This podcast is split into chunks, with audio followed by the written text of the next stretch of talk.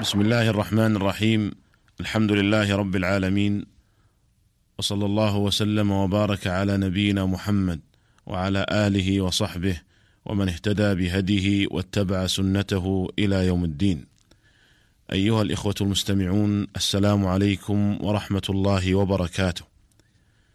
نتحدث معكم في هذه الحلقة عن أحكام الاستنجاء والاستجمار وآداب قضاء الحاجة.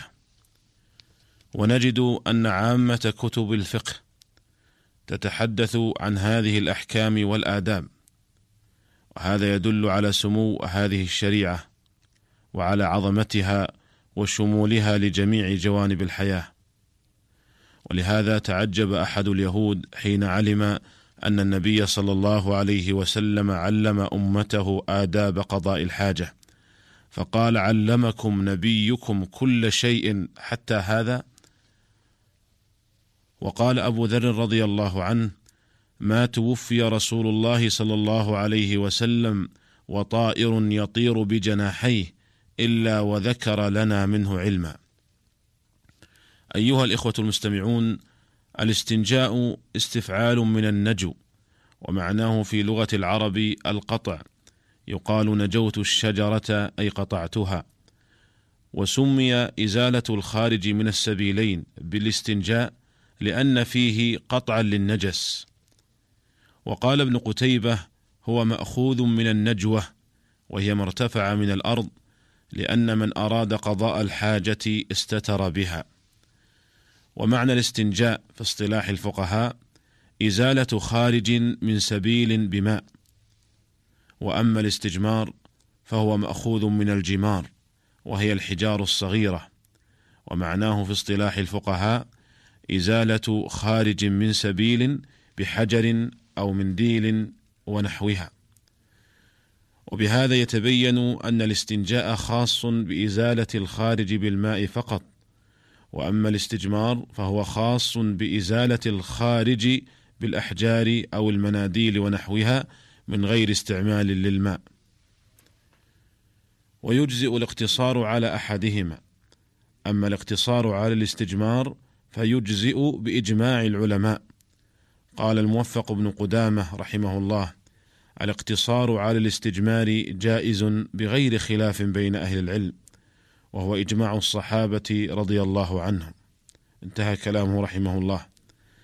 وأما الاقتصار على الاستنجاء بالماء فهو جائز في قول أكثر أهل العلم، بل حكي الإجماع عليه. وقد روي عن بعض الصحابة والتابعين أنهم كانوا لا يعرفون إلا الاستجمار بالأحجار ونحوها، ولا يعرفون الاستنجاء بالماء، ولهذا أنكروا الاستنجاء بالماء. وقد نقل الموفق بن قدامه رحمه الله نقل ذلك عن سعد بن أبي وقاص وابن الزبير رضي الله تعالى عنهما، وعن سعيد بن المسيب وعطاء رحمهم الله تعالى. وبهذا يتبين خطأ بعض العامة الذين ينكرون الاستجمار بالأحجار أو المناديل ونحوها مع وجود الماء، مع أن العلماء قد أجمعوا على جوازه، وأنه مجزئ في إزالة الخارج ولو كان الماء موجودا. ولهذا تجد أن بعض العامة يكون مثلا في دورة مياه الطائرة أو في غيرها، ويتحاشى الاقتصار في إزالة الخارج على المناديل، ظنا منه أنها لا تكفي في إزالة الخارج، وأنه لا بد من استعمال الماء، أو أن ذلك لا يجزئ مع وجود الماء. وهذا الفهم غير صحيح، بل الاقتصار على المناديل ونحوها في إزالة الخارج مجزئ بإجماع العلماء، والذي اختلفوا فيه إنما هو الاقتصار على الماء، والصحيح أنه مجزئ كذلك، وهو قول جماهير العلماء قديما وحديثا. بقي أن يقال: أيهما أفضل، الاستنجاء بالماء أو الاستجمار؟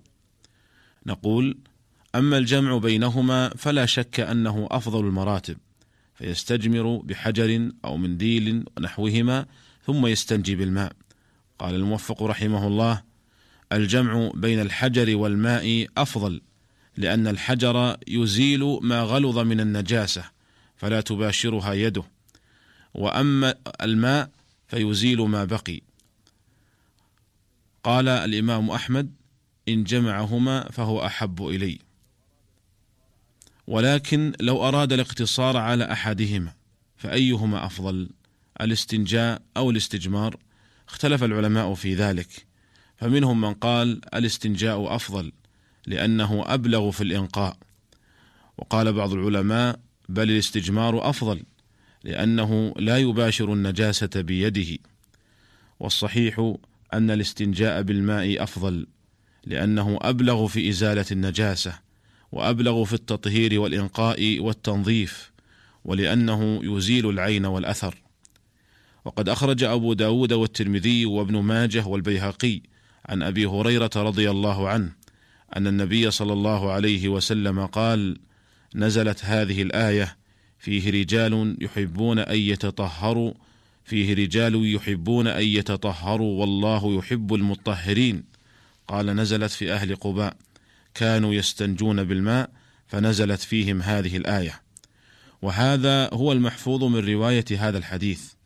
وأما ما رواه البزار من حديث ابن عباس رضي الله عنهما قال: نزلت هذه الآية في أهل قباء فسألهم رسول الله صلى الله عليه وسلم فقالوا: نتبع الحجارة بالماء.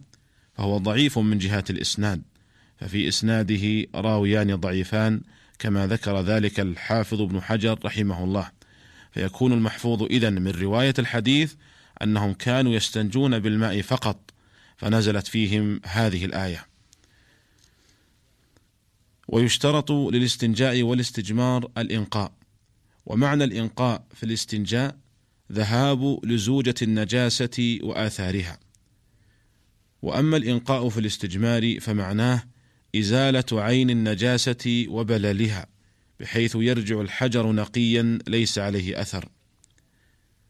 ويشترط شرط آخر للاستجمار وهو كمال العدد، وذلك بألا يستجمر بأقل من 3 مساحات حتى ولو وجد الإنقاء بأقل من 3 على الصحيح من قولي الفقهاء، لما جاء في صحيح مسلم عن سلمان الفارسي رضي الله عنه قال: نهانا رسول الله صلى الله عليه وسلم أن نستجمر بأقل من 3 أحجار، والمراد 3 مساحات، فلو كان الحجر له 3 شعب أجزأ، ولهذا قال بعض الفقهاء: يشترط 3 مساحات منقية فأكثر ولو بحجر ذي شعب. فإن قال قائل: إن الاستجمار ليس كالاستنجاء بالماء، فهو لا يستأصل جميع النجاسة استئصالا كاملا بعد الإنقاء وكمال العدد، فنقول: إن الأثر الذي يبقى بعد الإنقاء وكمال العدد معفو عنه. قال الموفق بن قدامة رحمه الله في المغني: قال: قد عفي عن النجاسات المغلظة لأجل محلها في 3 مواضع، أحدها محل الاستنجاء يعفى فيه عن أثر الاستجمار بعد الإنقاء واستيفاء العدد بغير خلاف نعلمه، والثاني أسفل الخف والحذاء إذا أصابته نجاسة فدلكها بالأرض حتى زالت عين النجاسة، والثالث إذا جبر عظمه بعظم نجس فجبر لم يلزمه قلعه إذا خاف الضرر. انتهى كلامه رحمه الله. وقال ابن القيم رحمه الله: استقرت الشريعة على أنه يعفى عن النجاسة المخففة كالنجاسة في محل الاستجمار، أي بعد الإنقاء، وفي أسفل الخف والحذاء.